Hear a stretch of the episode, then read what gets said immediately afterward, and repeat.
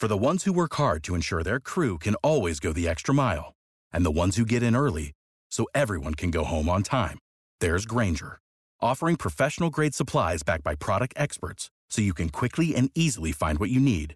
Plus, you can count on access to a committed team ready to go the extra mile for you. Call, clickgrainger.com, or just stop by. Grainger, for the ones who get it done. Bandwagon Nerds is taped in front of a live studio audience.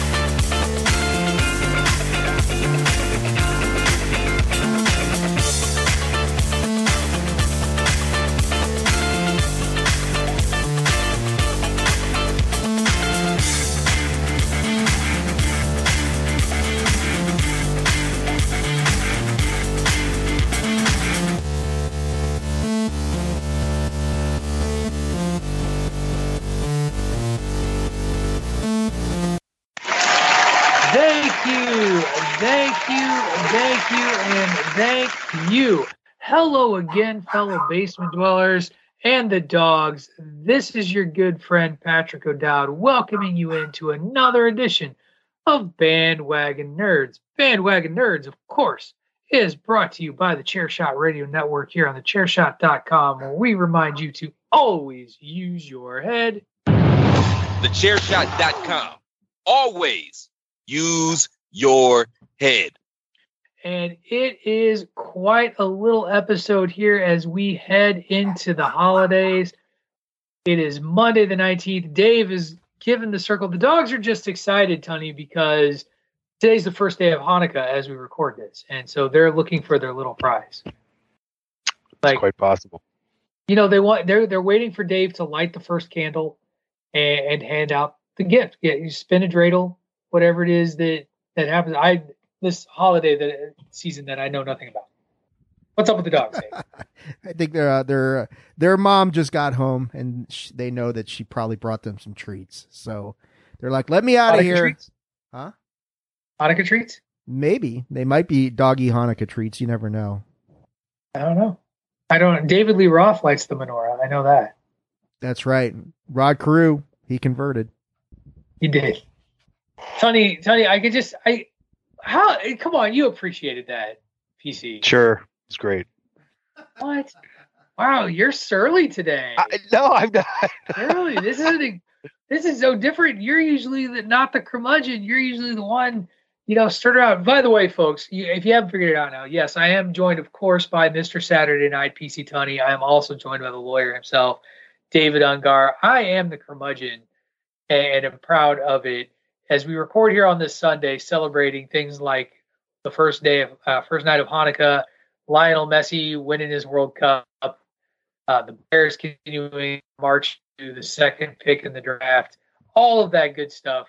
But we're here to talk nerdy things. We are going to continue our coverage of Doom Patrol. We got a few trips to the trailer park to take, and this this DC news story that we started talking about last week continues into this week as we have some major announcements, revelations. I get to brag about how I was right about something, as well as some more news around Warner Brothers and Discovery and that merger and the fallout there. Uh, so exciting, exciting episode. And we're going to start it with Dave hitting some music for us so that we can talk episode three of season four Doom Patrol.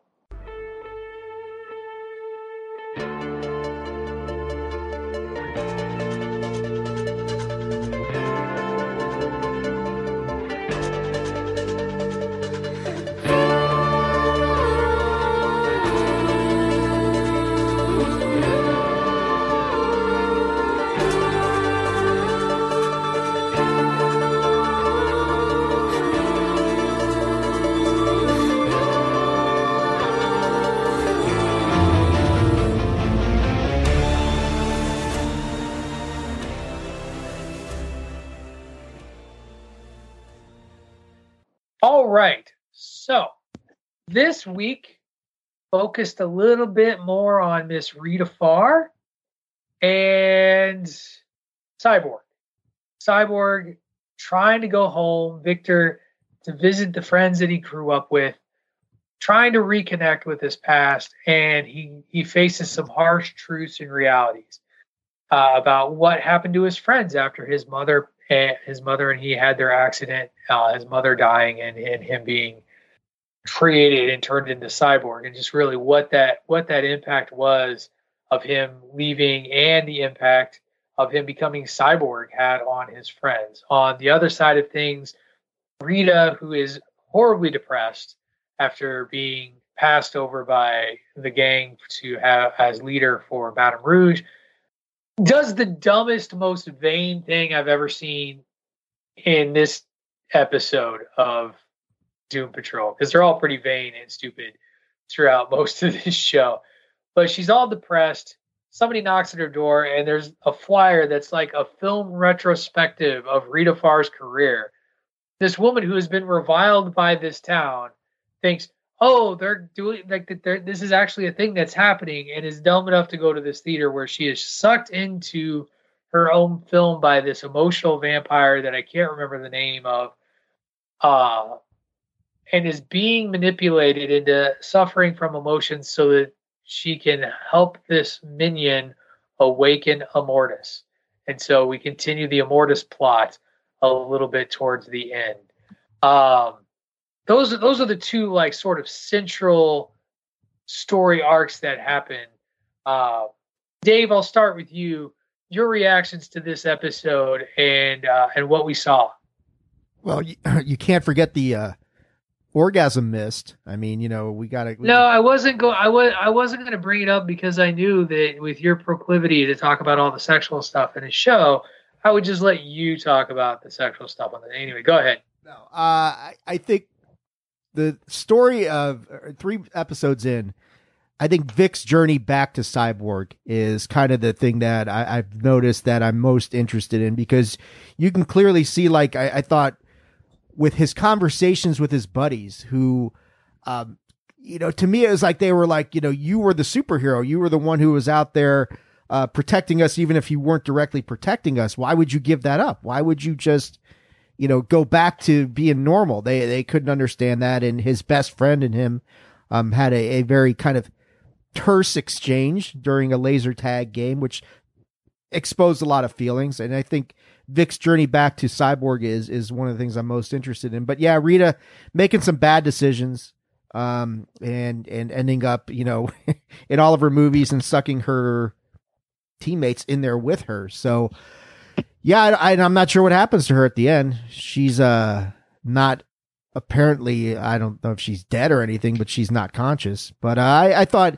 another cool episode. Uh, it, it's it, they seem to be go, going into like a deeper direction as far as Immortus. What was this? Doctor Janus was that the emotional vampire? Yeah. Just like an emotion vampire thing. And yeah. I, I love Rouge in this episode where she finds Niles folders on Dr. Janus and how to beat her is all blacked out. And she's just like, you, I mean, just some not so flattering things to say about Niles. So and um, just gets and just gets shit faced. Yes, as, as in reaction to it. Five shots of you know gin what? and cracked me up. Yeah, it was. She is one of the funniest characters in the whole thing. But yeah, I think the cyborg thing is is is what's interesting me the most, and and whatever's happening with them in this in this emotional vampire and Immortus apparently not far around the corner now. Tony, what did you think of the episode? It was fun. I mean, I yeah, I think more than just me enjoyed the uh, the fun Jane had with the mist and everything. That was very interesting part of the show. But I think really, like Dave said already, is is are we going to get Cyborg back? Right? How how long till we get that? And I'm guessing it's going to be after Immortus showing up is just what's going to cause that to happen. Um, so we'll see. I'd like to, I'd love to see how they're going to play out Immortus and what what that's going to look like. So but the whole Dr. Janus thing, stealing the feelings, that was it was pretty cool. Being in the movie, Rouge flew away. She turned into a bird. Um, right. So yeah, Very I like much where they're figured going. out. Yeah, she she was definitely on it, and you know we got the return of Keeg, uh, Child Keeg, to save the day and get them out of the film. and, and an interesting twist is we don't know where Keeg is standing. So Dave, you, you talked about it, but let's let's go back to Crazy Jane because what was really interesting about that encounter is not so much the the sex part, which is you know what everybody's going to remember, but it was about Jane talking to Cliff in the aftermath and sort of describing what not just like the physical part, but that there was some sort of emotional connection. And I'm trying to remember whose eye it was that she said she made eye contact with Shelly. in there. Was it Shelly? Shelly, who was I think one of the Miss beings from the Sisterhood of Dada or something like that. Right, right, yeah. And that there was like this that there, that it was more than just this like physical have an orgasm sort of thing and that she was really conflicted about her experiencing that because of Kay. And what is her responsibility? Does she even have a right to to have feelings like that with it not being Kay? I think that's a that's an interesting we haven't really explored this too. Kay doesn't want to be followed or found right now. Like Kay's up in her own world doing God knows what. And that's you know, that's another you know, another mystery going on with the show in this season. But it, it was interesting. And of all the people to go to for advice, she goes to Cliff, which is it, you know, not exactly the strongest uh marriage counselor. There was a loves Hall of Fame loves for doing- feelings. That would be number one. Right. Well, the Right. orgasm. He's right. But no, The emotional attachment, though, the emotionally stunted Cliff. yeah. Yeah. But like you said, um, you know, Jane was, uh, she tells Cliff there's a, a gentility to the whole thing that she's not accustomed to. Um, that, that kind of sets her back a little bit. And, and, but Jane and Cliff have always been kind of like the relationship that has been the tightest of um, all these misfits thrown together. It's always been Cliff and Jane who, they, they've had their outs here and there, but they've always been kind of like to me, these are the two who have been the tightest knit through the whole thing. So, yeah, I agree. Going to Cliff for emotional advice, probably not the best of ideas, but probably the only one that Jane trusts. Yeah, and it'll be interesting to see if she actually allows that relationship or or that opportunity develop. So just something to keep an eye on. This was uh this was kind of a get us there episode in terms of building uh, the rise of Immortus. I, I, I was actually surprised at how little there really was to take away after the first two episodes, where it just seemed like we were bombarded with stuff. And this is this sad, lonely Rita, so desperate to just kind of find joy, goes to escape, is literally, you know, suckered into her own films where what what what's what's going on there, Dave? You all right? Oh, no, I'm just, I'm just saying, yeah, it just, just so yearning for acceptance on any level that, oh, this is all on Right. the up and up. Yeah, like she sees nothing untoward about this at all. And and even even within the pictures too, Larry's a freaking idiot as well. Like Larry just immediately is like, "Hey, this 104 guy is totally here to help us. He he's not going to do anything, you know, bad. Like what could go wrong?" And then of course, he betrays them and then after the betrayal then tries to save them. So maybe there's la- layers and levels to that that we're not aware of, but it was it was interesting. It was just it was very interesting to me that Rita was so willing to just like rush off to to make her own pain and doesn't find it funny that the theater is completely empty. Just has buckets of popcorn around her. Like none of it should make any sense. And, and maybe she's just not in a rational place. I don't I love Cliff. You were in Star Trek? Why didn't you ever tell us you were in Star Trek? It was nice. I I also forget how big of a fan Larry Trainor was of all of Rita's work. Yes. Like that he is like a super fan. Like sees the film and is like, oh, this is this, this is this, this happened here, here, and here. It was great, great stuff. All right, well, Tony? Tony's I got Tony's too quiet. I well, I can tell you that the next episode is called Casey Patrol. Yep. We are Yeah. um, we're going back to uh, follow. Uh, we're getting an introduction of a new character. Um, I can't remember their name now, but um, yeah, Casey Patrol. We're gonna go check out what's been going on with uh, her, Dorothy. Dorothy. Yeah, I was like, what's her name? That one chick. Niles' daughter. So yeah. So yeah, it's interesting. It looks like we're going to take a bit of a diversion. We're going to take a, a side quest here on Doom Patrol next episode. Well, and there's a question that you know in that in that coming you know next episode video that they do at the end of you know they do at the end of every episode. There was a um tease about Niles Caulder and whether or not he's really gone. Which of course I don't think any of it. None of us think he's gone. So, right, like none of us really think that Niles Caulder is gone. No. I don't think Okay. so. Thank you. We get He's a, a lot at like- least get a cameo out of him. Probably. Yeah. I would hope. He's a lot. He's a lot like the, the the dad in Umbrella Academy. You know, he'll always be around Right. some way. Very, very true. Cool. All right. Well, clearly this thread has run dry on our conversation with this episode. Again, not a, really not a lot of substance. Just a couple of sort of big steps to really move it forward. Uh, you know, probably most of the the emotional punches with Cyborg and Vic trying to figure out himself. So we'll uh, we'll jump into our first commercial break, and when we come back, we're going to go to the trailer park. Where, speaking of um, a little dry, a little a little lacking. One very intriguing trailer and two other ones that I don't know. We'll see, and you'll see too when we come back on Bandwagon Nerds here on the Chairshot Radio Network, a part of the Chairshot.com. For the ones who work hard to ensure their crew can always go the extra mile, and the ones who get in early so everyone can go home on time, there's Grainger, offering professional grade supplies backed by product experts so you can quickly and easily find what you need. Plus, you can count on access to a committed team ready to go the extra mile for you. Call, clickgrainger.com, or just stop by. Grainger, for the ones who get it done.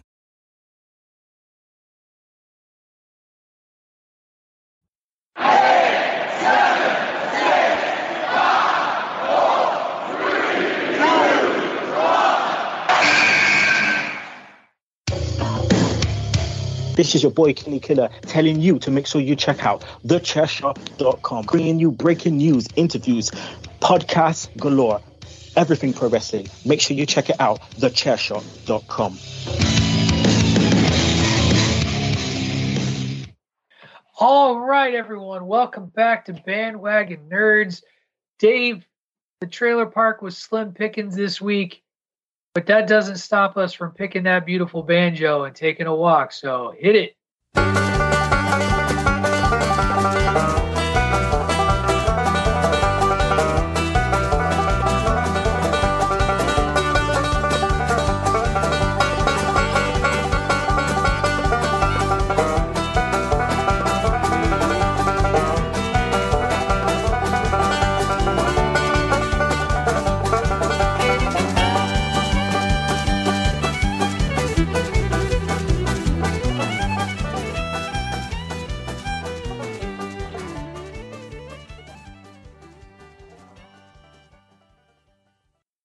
Okay.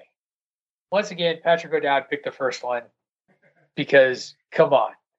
But you gotta get my you gotta back me on this. So this is a trailer for the movie 65. It's starring Adam Driver, who, if I understand the premise of this trailer, is Who, like in retrospect, will find out he picked the wrong script to do. stop it stop it we do not i i do wonder like when you read this script and it's like you're you're you're from the future but landing on i presume it's earth 65 million years in the past and you're you know you're fighting you're fighting dinosaurs with lasers like i don't i don't know really where this movie is going based on this trailer other than adam driver is a space dude protecting a child using all the technology and weapons he has his has has at his disposal to fight dinosaurs. Seems like he's from another planet that's technologically advanced. I see box office copper, maybe not gold, silver, maybe not gold, but it looks, dude. You're you're Mr. 3D, 3D dinosaurs chasing Adam Driver. I love I love it. Now that we now that we call you know I'm an Adam 3D Driver fan. You know I'm an Adam Driver fan, right? Right. Like He doesn't pick bad scripts. Yeah, great, great Saturday Night Live though he had as well. Um, but I don't know. I this is not my. I'm kind of done with like like IPAs. I love them, but I'm kind of over the hazy IPA. I'm kind of over like the dinosaur thing, and I land on enough different Earths when what we cover right now. So it's like I'm I'm pretty good. So so wait, you were on the dinosaur thing? Like you were you were you were into the dinosaur Yeah. thing? Sure, like 1994 when Jurassic Park came out, it fucking was great. Great Grandparents took me. You know, I was in like sixth grade, seventh grade. It's fun. you want to you want to shit on the Adam Driver dinosaur movie too? I, I didn't Not- shit on it. I just Not at all. kinda shit on Actually. I I kind of like this trailer. I think this movie looks fun. it, like, I and, think it looks and I don't know if it's like if it's somebody from the future or if it's just a futuristic society that existed 65 million years ago that gets diverted from an asteroid and ends up on prehistoric Earth. I, I wasn't quite So, sure as to what was going I- on there. I I tend to err on the side of the opening phrase that you see in front of every Star Wars movie. A long time ago in a galaxy far, far away. Yeah. Not our galaxy. like a future a futuristic society. He's transporting 35 passengers for some sort of mission. They hit an uncharted asteroid, which I'm going to guarantee you he ends up recharting to Earth to destroy the dinosaurs 65 million years ago. Um, and then he ends up on Earth, prehistoric Earth, trying to survive amidst the most hellish landscape that we can imagine. But I think um yeah, it looks it looks really fun. It looks good. Adam Driver, I you know, Kylo Ren. I'd never had a problem with him as Kylo Ren. So I think Adam Driver is tremendously talented. It looks like a fun movie and it's it's prehistoric dinosaurs and there is no Jurassic Park attached to it, so that immediately gets me a little bit more interested. Because if there's one thing I'm agreement with Tunney in, it's like, all right, enough of the dinosaurs, at least in the Jurassic Park aspect of thing. You're gonna give me dinosaurs in a different sort of environment okay, let's see how that works. Tony's not sold, but that's okay. That's all right. After 272 minutes in, he Adam Driver wakes up and he says, "Oh, what a day to go play Darth Vader's kid." And then they show like him like, just going to film Star Wars, and it was all a dream. I told I told you he's surly today, Dave. He is surly. He is clearly yeah, I- he's the curmudgeon today. I don't know what happened to him. Are you a France fan or something? Yeah, he must have been a France fan, right? No, but what a game! What a game! It was a terrific game. Uh, it, it's if that's the only soccer game that Americans watch, you know, and, and couldn't have gone wrong with with with that. Arguably. So, Arguably, you could call it. Last thing I'll say is, arguably, you could call it the greatest World Cup final ever. You could I mean, they were already- the greatest soccer game of all time, maybe. they they were those those were being bandied about by the Fox broadcast teams almost immediately, if not during the game. So that's all legit. All right, let's move on to our next trailer. And I share this trailer because it's kind of historic in its own way. In that Scream Six debuted its teaser.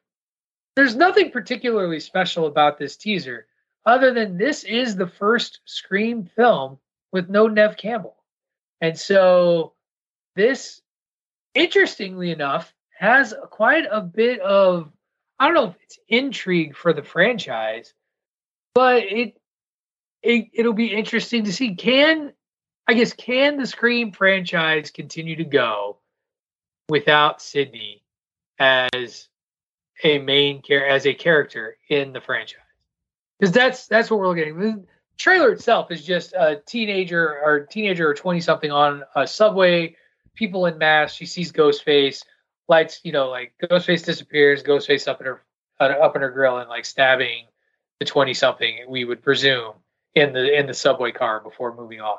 So that in and of itself is not particularly anything groundbreaking, but it's really about no Nev Campbell. So Tunney, can, can Scream continue without Nev Campbell? apparently. Um, I I don't know. I did. Uh, did, I ask this question all the time. Do we need another Scream movie? You know, not not that particular one, but that that question. Do we need another one of these? So I guess we'll find out. We'll find out what kind of stars it produces. We'll find out, I guess, what kind of uh, attendance we see from the younger generation on this one. You know, uh, I'm sure it's probably not going to be the biggest box office hit. It looks like it's taking place on Halloween though, with the people that are in costume on the subway, or is that part of the f- trippiness? Or I'm not sure. Yeah, I don't really, I don't really know. That's that's the thing is you don't really, you don't get a lot of context as to what's going on. It, it would make sense that it's Halloween. Listen, I would give them all the kudos in the world if they found out a different way to kind of, you know, present the puzzle pieces here instead of just, you know, granted, like you said, the the main character is gone now. So how do you do it? Show us something different then. Right, Dave. What do you think? I think there's a cat upstairs, and he's uh being kind of loud. That's what I think. Hold on. Oh, now I can hear the cat. Yeah. Okay, my wife's got to get him.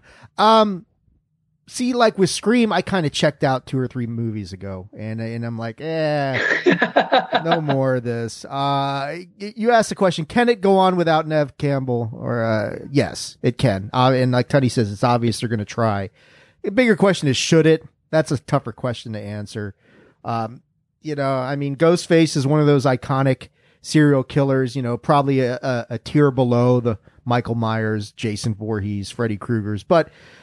I don't know. It's it's like okay, I if you guys want to try, try, but it's like one of those franchises that I'm like ah, I'm over it now. I, I feel like Tunny and the dinosaurs on Scream. It's like eh, I'm over it. oh, well, I think it's intriguing. And I feel like I feel like I'm really dragging the show down today. This is a tough this Buzzkill, tough- tough- Tony. Buzzkill. Okay, well, I- let's let's. I'll, I'll admit I got some sinus issues going on, but I'm trying to drink them away. that's fair. That's Snort very well. That's fentanyl, that's one Tony. solution. You shouldn't snort. Well, fentanyl. so let's I, Let's- your, your lipstick. Let- God's let, ears. let's go let's go to um something a little weird and, and, and honestly i'm not sure if you had told me that our first trailer for the barbie film starring um shit margot robbie. Yeah, was going to open with a 2001 space odyssey homage before halfway through becoming this assault on the senses with color. I certainly would have been i, I would have been skeptical and uh, i would have doubts. Uh, i'm still skeptical because i'm not exactly the barbie target audience my goodness that was certainly a direction to go in you know greta gerwig's first trailer for this uh, for this barbie movie we did catch glimpses of some other actors that are in the film most notably ryan gosling as ken um, but what what do you make of the Barbie trailer, Dave? well, like you, I was not expecting a 2001 tribute to be the way that we're going to lead into.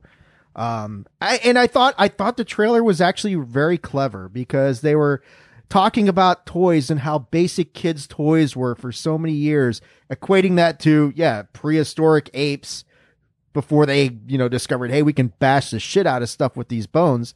Um, and then you know Barbie's the evolution of of toys and and historically I don't think you can really dispute that statement too much uh, when you look at what Barbie did for the toy industry. So I thought it's a very outside the box way of approaching this. And maybe they are trying to target their non target audience, recognizing how many of us, you know, equate Margot Robbie to Harley Quinn and to stuff like that and say, hey, look, you know, you guys are going to shit all over this, but look who we got here. And so I thought outside the box, very clever way of portraying it and trying to maybe get people like us. I agree with you, Pat. We are not the target audience, but I immediately saw that trailer and I said, you know, I, I'm I'm not going to completely shit on this if she's going to continue to approach it this way. So in that respect, mission accomplished. I don't know if that was the mission, but like, okay, this is different than I thought. Do you guys like onions? Uh, it depends on the context and what you're putting it in, Mister Tunney. Because this movie's going to have layers. All right. Ah, Uh, I- I think if they're smart enough, and I, and by looking at just what we watched here in the trailer and, and the comparison we've already made to one of the one of the most iconic movies of all time, you could say, you know, in that in that short list, um, especially like cinematography wise, the way they're going to do this is I don't know. You, you, are you going to have a, a simple story that is, you know, underlying and, and kind of outlining the whole thing so that kids follow along and then you're going to have another story where adults can kind of see like you know the different jokes is kind of like you know a disney kind of movie for that and then you could have another story about how some of the things that the barbie franchise were wrong in doing and and the way they portrayed the female figure and things of that nature that were kind of controversial i wonder if they touch on all of those things is I guess what I'm trying to say. But for now, I guess I'm interested. It looks interesting. Is it more of a musical? It seems like. I mean, it clearly looks like there were dance routines. Like it clearly looks like there was there were dance routines I involved. have, So I have a I- question for you, it- Tony. I'm in on this one, by the way. I don't know if I'm going to go to the oh. theater in on it, but I will watch it just because it is. It's a. It's probably the biggest icon in its genre i- as far as toys go, right? Like the biggest doll ever is Barbie. It's the game changer. It's you know yeah, continues is relevant to this day. It, it you know it still works. My, my question for you, Tony, is: Do you like parfaits? Do I? wha- I is the, is does the punchline D's nuts? Is that where we're Oh, going? it's from the whole Shrek onion layers thing. Parfaits may be the most delicious damn Oh. dessert of all. T- anyway, go ahead. Sorry, Okay, Pat. I was trying to. I was trying to get Tony to smile a little bit today. He's under I the love weather. I love Right. parfaits. Why, Dave? I love parfaits. So, noble listener, I, I think I'm starting to become more and more comfortable with this being on the shorter end of the Bandwagon Nerds podcast because we, we don't seem to have it today. Something, something's Listen, off. Something Here's is what off. it is. You want to know what it is, Patrick? Because as What is pertains to particularly this show, this is the last day before Christmas break. Is it not? True, I can I can feel it. But there's still important news. We haven't even announced what the next two episodes are going to be. We're very excited about this. I was, I was saving that for the end of the show. Well, those two episodes may have sucked some of the enthusiasm because they were they were pretty epic, and maybe we're just like. So spent. now you've spoiled sorry, that they've man. already been. God, you guys are the, you guys are like the I worst do radio did it. personalities ever. Did it. Oh my god! Hey everybody. All right. Well, uh, you know what? Let's we're going to a commercial break. Let's get out of the fucking trailer park. Let's get through the news today. Because my God, this is the train wreck show. That's Tony's the name feeling of this better episode. now, Pat. He's Train laughing. wreck. He's smiling. There you go. Oh man, I this I, I feel like the substitute teacher teaching in front of the last day of Christmas uh, of the fall semester before Christmas vacation. That Play bitch, should, Hangman on the that bitch should just put on a movie and sat the fuck down. I would play Hangman on the chalkboard or something. Good lord. All right. We're going to take our second commercial break already uh, and hopefully get this show back on track. Before we get to our recorded commercials, though, it is my duty to remind you that if you enjoy train wreck shows like this one, if you enjoy all of the banter, if you enjoy a surly PC Tony and an out of nowhere David Ungar, then head over to prowrestlingtees.com forward slash the chair shot and invest in the brand by purchasing one of the many chair shot shirt designs there are. You can get a shirt for the show, the bandwagon nerd. I have one. It's great. I love it. You can get shows, uh, or sorry, you can get OG chair shot logos. You can get sayings from the various personalities that are on these shows. All kinds of great stuff there at prowrestlingtees.com forward slash the chair shot. Shirts are only $19.99 a pop. However, if you're feeling fancy, want something that feels nice on your giblets, spend a few dollars more, get it soft style. It'll make you less surly than PC Tony. When we come back, we will talk some news around the nerdosphere. Dave will mourn the passing of Henry Cavill as apparently his career is over, according to the internet. All that and more on Bandwagon Nerds here on the Chairshot Radio Network, a part of the Chairshot.com. Promotional consideration paid for by the following. Hey folks, PC Tony here. Thanks to our new partnership with Angry Lemonade, you can save 10% on physical products and digital commissions using the promo code ChairShot. Head to angrylemonade.net to check out their amazing catalog of products and services. Use the promo code ChairShot to save 10%. That's angrylemonade.net.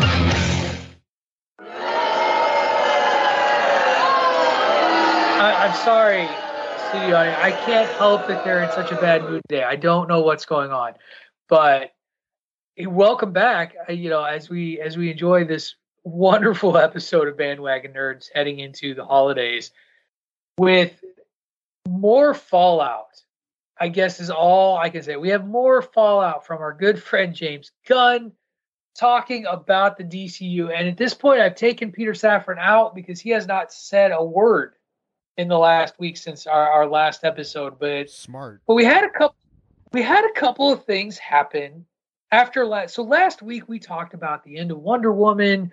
We talked about James Gunn's lengthy statement about difficult decisions that were going to have to be made for the DCU. Just a lot of stuff that was swirling around there. And this week, Patty Jenkins put out a post that shared her perspective regarding the end of Wonder Woman 3. And, you know, and according to her, uh, just to kind of give you some highlights, according to her, the the whole because Rogue Squadron came up as part of this as well, the the Star Wars project that she's working on too. That doesn't no longer has a release date, but is apparently but has not been taken off of the production slate. So, according to Patty Jenkins, when she signed on to do Rogue Squadron and Wonder Woman three, part of the reason why the release date for Rogue Squadron was taken down is because she wanted to focus on Wonder Woman 3. However, Rogue Squadron is still in active production. She says she, you know, had a, a meeting with Safran and Gunn, or maybe just Gunn, I'm not sure which, to fight for keeping Wonder Woman 3 as some of these other cuts and stuff started happening. However, ultimately it did just not it did not work out. Therefore, Wonder Woman 3 is gone. She said James Gunn responded to her post and just said, I can confirm we had lovely conversations that went nowhere.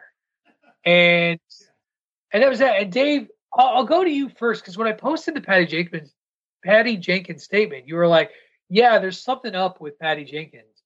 Um, what do you mean by that? I guess is my question because that's a really loaded thing to say. Like that's that's the sort of thing you say if somebody's suffering from like mental health problems. I don't. And I don't know that that's that's not. where- no, I just I think that there's there's something. When I said there's something going on with her, I, I think like Disney might have um, some questions as to their confidence in her at this point in time because these are both Disney properties you're talking about, and I and I get and and as you know as the week went uh, on, one's a Disney pro- one's a Disney property, the other's a Warner Brothers property, sir. Oh yeah, you're right. Sorry. Okay. So yeah, I mean, I, I don't know about the. Uh, I just think like as the story developed more in the week, maybe I want to backtrack away from that, and maybe it's just anything. Maybe it's more of a Zack Snyder problem, and anything tied to Zack Snyder is where Warner Brothers has the big issues, and James Gunn is like, we need to get the hell away from anything attached to the Snyderverse. These uh, this fan base out there is kind of toxic they're not going to be on board with this vision that we've got. Um, you know, but it was it seemed from Patty's conversation, like you were saying, James Gunn's like we had a very pleasant conversation that went absolutely nowhere and did nothing to change my perspective on where we need to go. Thank you for the parting gifts, and that's kind of what I took from Gunn's statements to Patty Jenkins. Um, so yeah, I don't know. It, it just seems like if they if if either and I'll correct myself if either studio developer whatever you want to call it, had a lot of faith in her, I think Rogue Squadron would be farther on down the line. And maybe, you know, James Gunn would be saying, Patty, you know what? We're going to get rid of this Wonder Woman idea, but we're going to bring you in for something else. And he kind of hinted at that, but it seemed half hearted at best. I mean, as for much as you can read between the lines with a statement. So, yeah, it's uh it's it's an interesting time over there at the WB and and the DCU in in uh, specifically. Tony, your thoughts on the the Patty Jenkins James Gunn interactions first before we get into the next news of the day.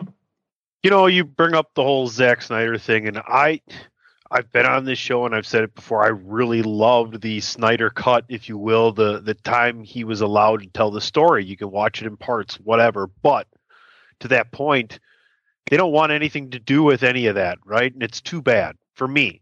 For some people that that that like the characters that played, you know, or the the actors that played those characters and how they did, I, I thought it was just no one was given the power like Gunn and Safran are going to be given the power now. It looks like so. We'll see. I understand them doing something different, so it makes sense. So when it comes down to it, right? Like Patty Jenkins wasn't given what she wanted, and that's pretty much the end of the story. And I mean, they're getting away from it. Henry Cavill fans got to get over it, right? What can you do? And perfect segue, Henry Cavill fans. I'm going to take a quick victory lap.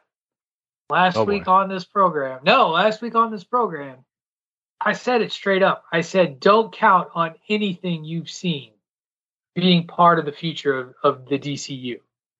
And we learned this week, after making a cameo in Black Adam, that people reacted very strongly to and in a positive way, right? Like positively responded to.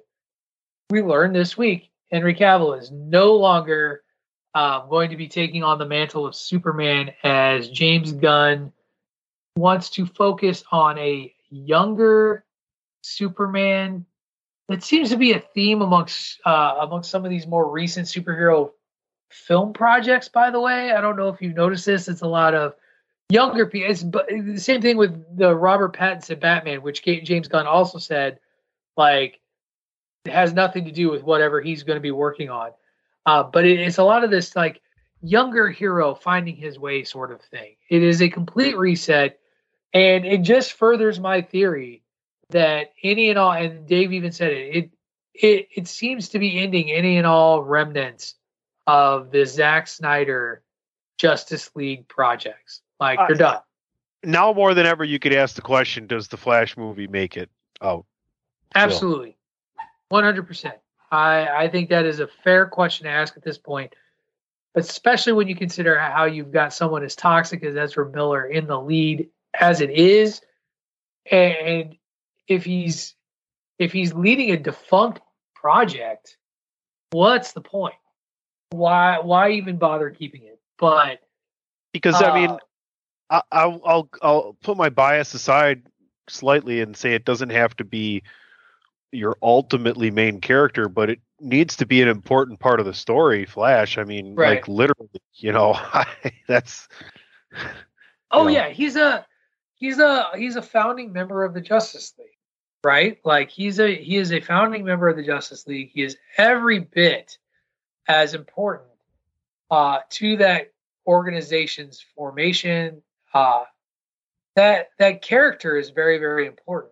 If we're doing a hard reset on Superman, we've clearly ended Wonder Woman. Why? You're right. Why move forward with the Flash? Like why? And, and and I don't. I think you're right. I don't think there's any good reason to do so. Uh, Dave, we we moved on to your uh, your favorite actor, uh, no longer taking on the role of Superman. That they're going younger uh, with this James Gunn written Superman movie that's coming up, and, just sort of reacting to that. And Tony brought up the point as I as I did my victory lap of I told you, don't count on anything from the previous regime. To why it, just strengthens the the argument that the Flash film could could ultimately be scrapped. I've been saying that for a month now. Ever since Gunn took over, we've been saying that don't count on the Flash movie being released as many problems, you know, you talk about people you want to distance yourself from. Zack Snyder is one thing. Ezra Miller is somebody you need to stiff arm the fuck away from you and, and get rid of any stink that's attached to that whole thing. Um, I am not going to be surprised at, at all if any, like you posted the article, any of the four upcoming movies I think are are questionable at best. That any of them see the light of day. Shazam, what's the point? Re- re- I mean, at this point, what's what's the point of releasing these other than to make back some money? Shazam's a kind of a positive goodbye, right? I mean, we've sat here and talked about how that's been uh good, at least. I mean, Right. It ha- it it and I'm not taking that away from it. The Shazam movies were good. I have no doubt this one will be good. It's just that yeah, what's the point of all this? If you're resetting all this stuff, then really w- releasing these almost does more harm than good. If you're Gunn and you're Safran and you're looking at this saying, how does this benefit our long-term vision if we release these right now? Right? well, good news for us is we get to play the game moving forward of who's going to play this character, who's going to play that character. Ooh, is it going to be an old? Is it going to be a young? Is are we going to introduce Black Superman? Are we going to introduce purple upside down vanilla polka dot Wonder Woman? I mean, like this is the questions we're going to ask now. Yeah. She is the best of the Wonder Womans, the, the purple vanilla soda polka dot Wonder Woman. That's that's a real winner. Forgot upside down. I think the thing is, Oh, upside down. My bad. what we've always said about DC is if there's two characters you have to get right as a foundation, it's Batman and Superman. And Gunn seems to be taking that seriously by saying we need to go younger with Superman. We love you, and it is interesting. The conversation that they had with each other was very. This had a different tone. I felt than the one that he had with Patty Jenkins and the things that he was saying with because it's like Henry was great about it. Maybe we can bring him back in later on for something different, and, maybe there is a different role later on. And if you're doing Kingdom Come, and I, I said this last week, you know, an older version, the Snyder characters are older down the line. Maybe they're mentors to a younger generation. Don't know. But uh, I, yeah, I mean, the Flash really concerns me as far as like why. Is now the time to do something like uh, a Black Superman? I, I'm sure Ray, not being here, would appreciate that question being brought up. Well, I shared this in this other story. Hold on, I, I can answer that one, Dave. Um, so in the in the story that I shared at the rundown that talks about James Gunn writing his own Superman movie, the other thing, and this is something we we hit on on this program when it was announced, Sure. but then haven't heard anything new about it. Um, author Ta-Nehisi Coates is writing a Superman film featuring a black the the black Superman character, and that film straight up has been said by Gunn that it's still on, and it will not have an impact on the project that Gunn is working on. JJ um, JJ Abrams is producing that one, uh, but that that's still going, and that script is going to happen, and it's gonna it's gonna get done. So we're gonna get that character introduced. Is it going to now be incorporated with Gunn's vision? And he's he's talked in in the last couple of weeks much more about the DCU being interconnected across basically all mediums of entertainment. So whether that's animation, um, film, television, even video games, like it's also more ambition and uh, more ambitious than what Marvel is doing. So I think we're going to see it. I think that project's going to happen. Listen, we got time today. I- Is does that mean Robert Pattinson's Batman is done? Does that mean we don't even get another one? I mean, We don't know. Tonight- Well, there was what in that? there was a different just- article. I don't know, Pat, if you posted it, but there it I didn't sounds post like that one. it sounds like the conversations between Gunn and Pattinson have been more progressive as far as uh, keeping Pattinson in as Batman, which you know, a- and it's different because with that one, with with Robert Pattinson, if you're really trying to get rid of the Zack Snyder stigma, then you don't have to worry about Robert Pattinson because that's a Matt Reeves thing, and you could say, hey, look, this is not a Snyder verse character. We can bring him in, and and he's part. Of, you know, we don't have to worry about detaching ourselves. And the Batman was much more critically well received than any other than Wonder Woman, On top any of of the the fact Snyder that the- films. on top of the fact that the timeline in the superhero is early on, right? You know what I'm saying? There's if a he's lot to going, Right. If he's going early on Clark Kent, then you know that fits right into that whole timeline. Yeah, uh, I, I don't have a good answer for you on that one. Give me- Give us one thing that was really good. You know, Zoe Kravitz is Catwoman. I mean, come on. Yeah, I think that the interesting thing about the Batman is there's no connection to any other sort of DC property other than the property that is operating within. Right? Like you don't see Lex LexCorp anywhere. You don't see you don't see any other acknowledgments of of anything else. So this could like as Dave said, it can exist in a bubble before whatever's happening with James Gunn's story is taking place. So it could be a prequel. It could be living on its own. We just like I don't know. Um, I think it's possible. I don't think they want to throw that baby out with the bathwater yet, though. That's that's all I'm saying is right. Like, can you can you let them have another one and then maybe wait another five years and then you bring the character in at a different point, but it's also still that character. Do you know what I'm saying? You you no, no, I s- hear you. that- such a nice place to go from from that for that character's standpoint. Think about this. In theory, the Batman could be the first the, the first entry in this whole DCU. Gunn could say that's our entry point. Now it's not something we're expecting, but he could do that and it wouldn't mess up anything. Because like you're saying, it's standing out there, there's no connection to anything, but it's easy to bring that character forward and tie him into something like if he's doing okay, we're gonna do young Clark Kent. He's just first couple years at the Daily Reporter, just kind of finding himself as Superman, which is paralleling to what Pattinson's doing in the Batman. So you could see he might say, okay, that's our entry point. Everybody thought it'd be it'd be Black Adam. He could say, no, no, the Batman's the entry point, and it's more in line with the tone and the tenor of what we want to establish the DCU to be. Which honestly, I hope not, um, because all right, I'm gonna say this one more time, kids, and I don't think this is what James Gunn is gonna do. If you follow the tone and the tenor of a fucking Batman for all of the DC universe, you are fucking your DC universe again. It's the same thing that Snyder did and got him backlash before anything else happened. That you don't want mopey Superman. And I think that's where James Gunn is going to get it right. Mopey Superman is not good Superman. All right, I want to take. Oh, go ahead. Go ahead.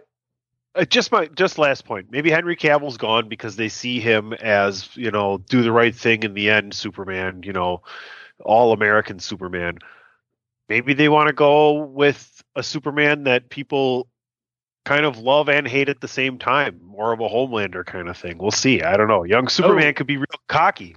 I well, he could, but that's not that's never been who Superman is. But I I did want to ask you something, Pat, about Gunn. Does Gunn doing Superman does that make you nervous that he will maybe Taika Waititi this thing a little bit, try to make Superman too light and, and too comical and too much like the Guardians, and and that would not probably but work with that here- The last thing you want to do is make them boring. Hi, Pat. Thank you for answering Pat's question. Sorry, not sorry, but Reese's. Wanted him to talk more. All right. All right. So, um, no, I don't worry about that because we have Guardians and Guardians 2 that show you that he's pretty much had full reigns and even the holiday special. He I think he's been much more adept than Waititi was at balancing the goofy and the funny with the moments uh, of heart that matter. Like you look you look at the end of you look at the end of Guardians too, with Yondu and you know that that that relationship and, that there's there's there's true there's love and there's heart there with a brief bit of humor but at the very end of the day when when Yandu dies like it's an emotional it's a very well done emotional scene you get the Ravager funeral and it's it just it feels like he's had a better grasp on the mix of of sort of that humor that he's known for and taking a serious turn. I've also seen Brightburn. And if you've seen Brightburn, you know that James Gunn can make a serious movie. Like Superman Gone Wrong is basically what Brightburn is um, as a child. Like it's it's it's pretty darn good. So I'm not worried about that so much. I'm more worried, honestly, that he's going to do a Jon Favreau Iron Man 2 sort of thing, where he gets stuck in some way. Like, I, I fault Jon Favreau for putting out a bad movie uh, with Iron Man 2 because he was, but it wasn't entirely his fault because he had to create a movie that would um, pitch the next Avengers flick or pitch the Avengers, I guess. Sorry, not the next Avengers flick, but it was it was less it, it became less about Tony and more about getting you to Avengers, and I hope that's not something that happens to uh, to James Gunn with a Superman movie or two. That's my bigger concern as opposed to going full Taika uh, a la Thor: Love and Thunder. So I want to get to this next news story though. I'm going to flip the order a little bit. I actually think I'm going to cut the the writer strike one um, because Tony brought up a good point about the Flash and we had another report that came out that Warner Brothers Discovery is looking to take an additional 800 million to 1 billion dollars in write-offs as part of this merger. That means more shits on the chopping block.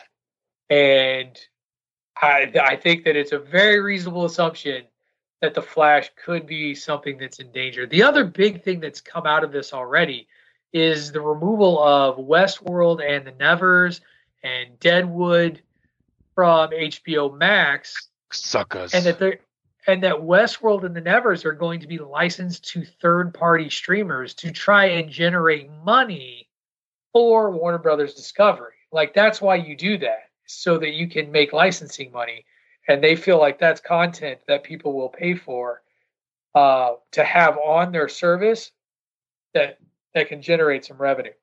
So that's a lot. That's that's we, we've now doubled the initial figure of what they were trying to trim.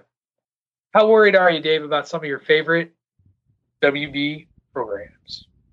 Um, I don't know. I, I, I it, everything's so up in the air on HBO Max right now, and and this rebranding that they're doing, and when that's happening, that you know, eh, eh, and and they're in. I mean, WB's just in this position where we're trying to cut stuff and and so that we can maximize our write offs, but we're trying to bring in some money by selling off these other properties. So it's a it's a delicate balancing job that they're that they're trying to do. Um, I think at this point with those guys, everything's on the table as far as you know what who a bidding war for the HBO Max properties right now. I I don't know about the the DC stuff is probably safe you know, they're probably going to keep that because you don't invest this kind of money in Gunn and Safran's vision and then just kind of like, yeah, let's outsource all the DC stuff to other entities. But if you're not tied to DC right now, which they see as probably their cash cow, uh, I think everything's on the table, and and you could see anything in that HBO Max hub that I mean, yeah,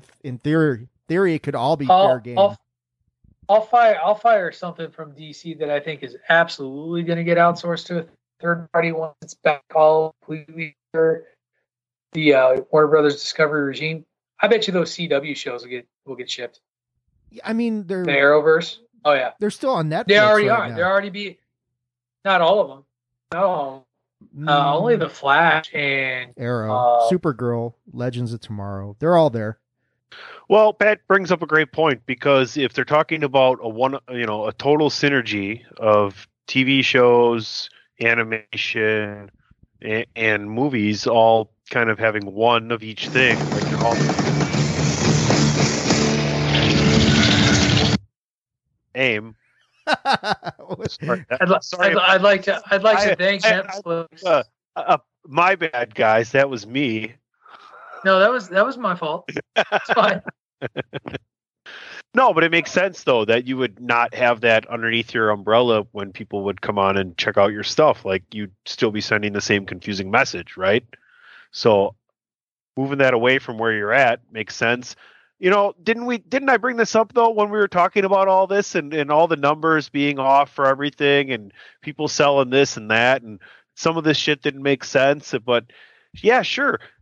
They they got rid of a lot of stuff because it makes more sense monetarily. You know, they're getting the write off, they're getting this and that from it. So I I don't know. Let's just get on with it and past it. Uh, it's tough time for DC fans. Since we've got time, I wanted to ask you guys about this. Um, when they were talking about somebody to take over DC, and we contemplated maybe Greg Berlanti, who's been involved in the Arrowverse, and put all that together would be somebody to use.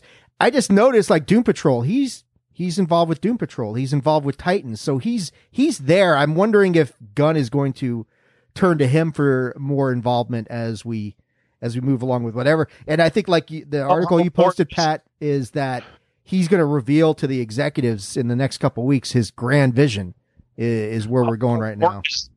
How important is the Doom Patrol characters, right? Like you could easily pull Cyborg from there, like well, Joivan and if you look at everything that was rumored to be on the chopping block that didn't get cut, Doom Patrol Titans and and Peacemaker. Peacemaker. I think he's That's involved it. with that right. too. Maybe. I don't well, he, yes.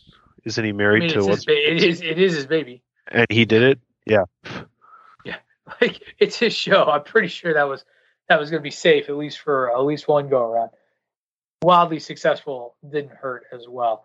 So yeah, it's just the the uncertainty around all of this is um is really fascinating to watch. And i think that much like we talk about with and we we're talking about this through a dc lens in particular but i, I do think from an hbo lens like could game of thrones be something that that gets passed to a third party at some point?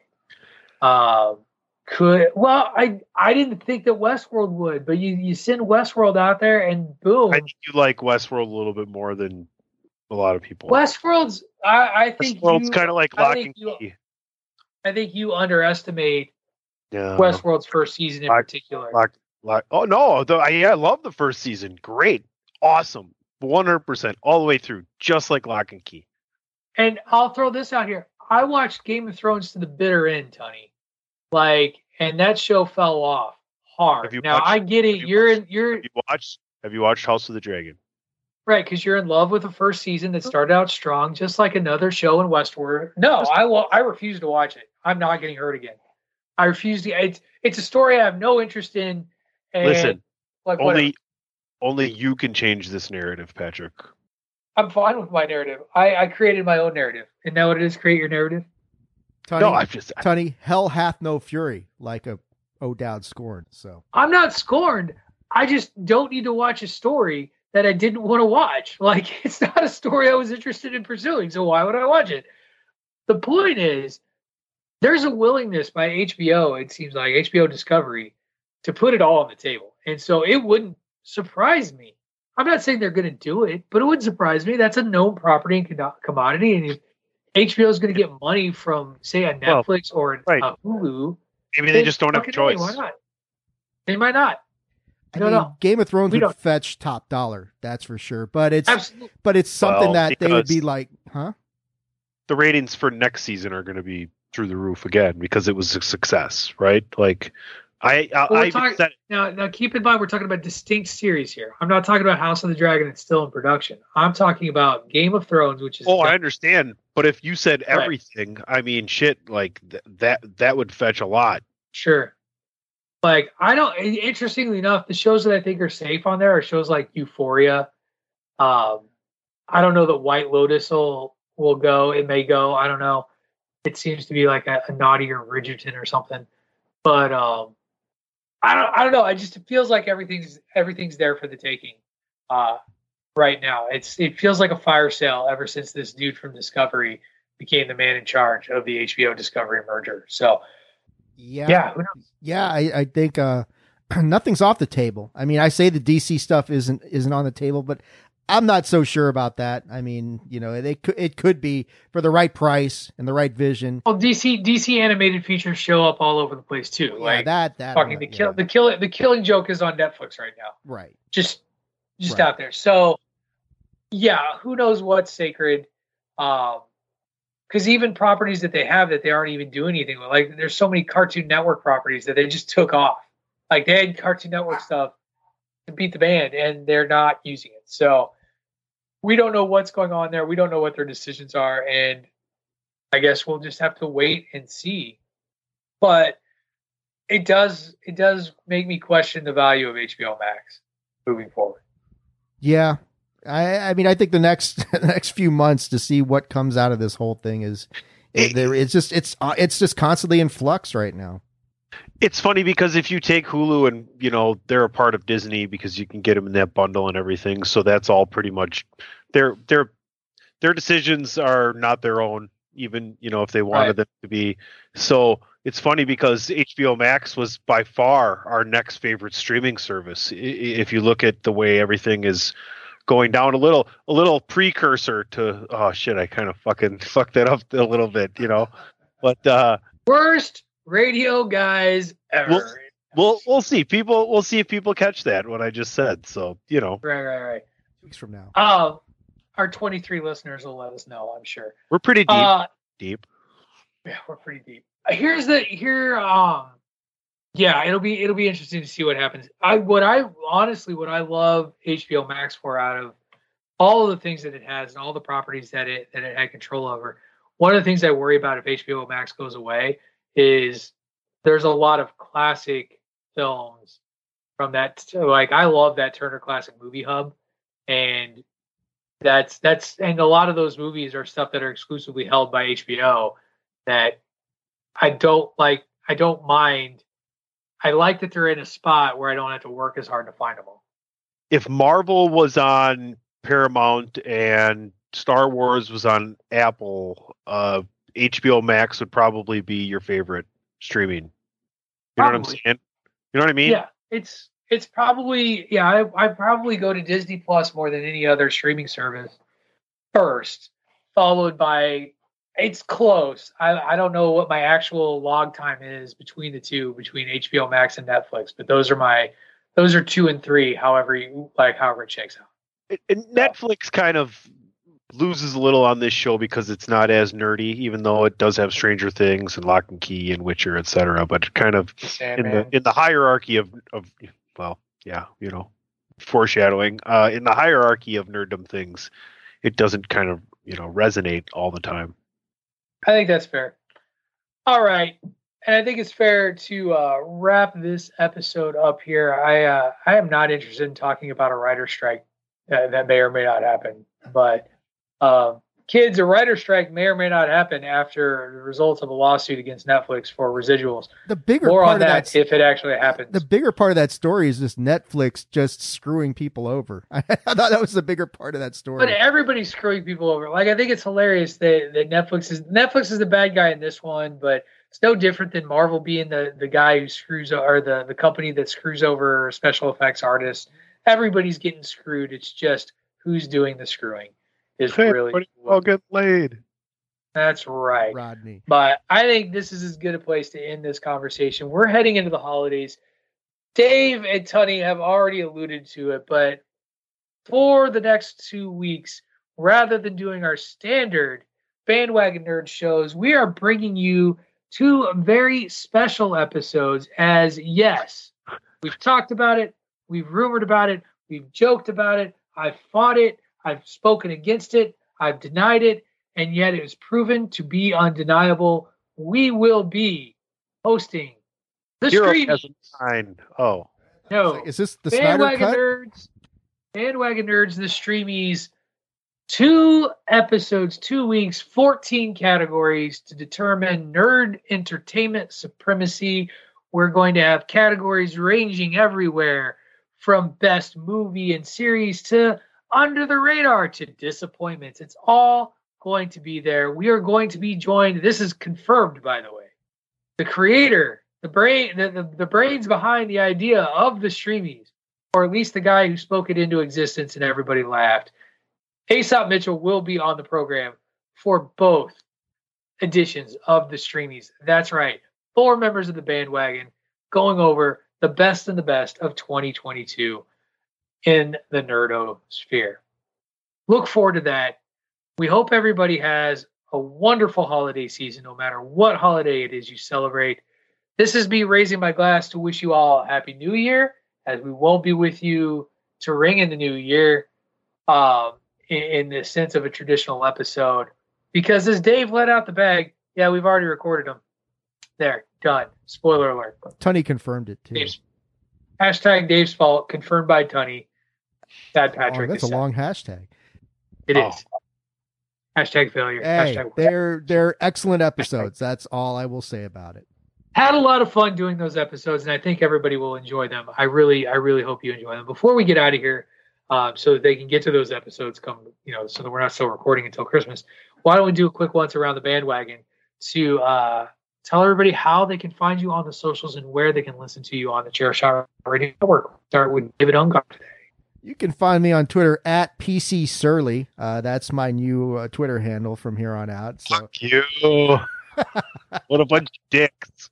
nah, you I can- got a lot of problems with you people. and you're gonna hear about them now. Uh, no, you can find me on Twitter at Attitude Ag, at Attitude AGG, unless Elon takes that down, and on Facebook.com slash Attitude of Aggression. There you go. Well, you can find me at PC Tony. Make sure you continue to listen to everything Chairshot Radio Network, all of your favorite streaming platforms. ProWrestlingTees.com forward slash the Chairshot. And you can follow me on the Twitter at Wrestling Realist. That is at W R E S T L N G R E A L I S T. You can also follow the show on Twitter at Bandwagon Nerds, just as it's spelled. Uh, you can listen to me every Monday, Tuesday, and Wednesday on the Chairshot Radio Network. Mondays, I'm here with these groups of knuckleheaded nerds talking nerdy stuff. Tuesdays, I'm with Dave talking hockey and music. And Wednesday, I am on the airwaves with one Greg DeMarco for the Greg DeMarco Show talking wrestling. That's going to do it for this week's edition of Bandwagon Nerds. Now get yourself out of the basement, get some sun, enjoy some holiday nog, and we will see you for the streamies next week. You've been listening to Bandwagon Nerds here on the Chairshot Radio Network, a part of the chairshot.com. Keep the change, you filthy animals. Changes. Turn and face the strain. Changes. Don't wanna be a richer man. Changes. Turn and face the strain. Changes. There's gonna have to be a different man.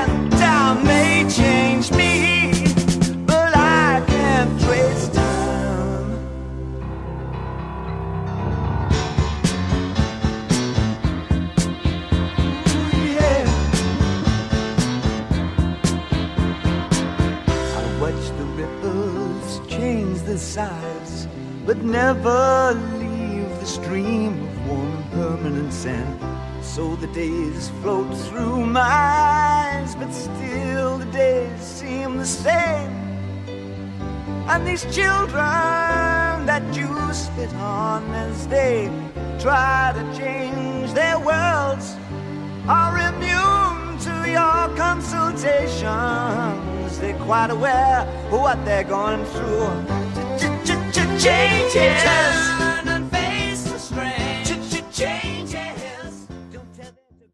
Ogres are like onions. They stink? Yes. No. Oh, they make you cry. No. Oh, you leave them out in the sun, they get all brown, start sprouting little white hairs. No. Layers. Onions have layers. Ogres have layers. Onions have layers. You get it. We both have layers. Oh, you both have layers. Oh. You know, not everybody like onions. Cake! Everybody loves cakes. Cakes have layers. I don't care what everyone likes. Ogres are not like cakes. You know what else everybody like? Parfaits. Have you ever met a person you say, hey, let's get some parfaits? They say, hell no, I don't like no parfaits. Parfaits are delicious. No! You dense, irritating miniature beast of burden! Ogres are like onions. End of story. Bye bye. See you later.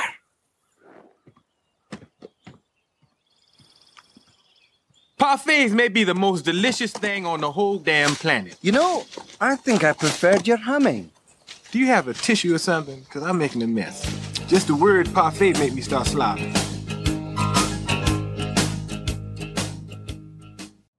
You know how to book flights and hotels. All you're missing is a tool to plan the travel experiences you'll have once you arrive. That's why you need Viator. Book guided tours, activities, excursions, and more in one place to make your trip truly unforgettable. Viator has over 300,000 travel experiences to choose from. Everything from simple tours to extreme adventures and all the niche, interesting stuff in between. So you can plan something that everyone you're traveling with will enjoy. Real traveler reviews give the inside scoop from people who've already been on the experiences you're considering. So you can plan with confidence. Free cancellation helps you plan for the unexpected, and 24 7 customer support means you can travel worry free. Download the Viator app now and use code Viator10 for 10% off your first booking in the app. Find travel experiences for you. Do more with Viator.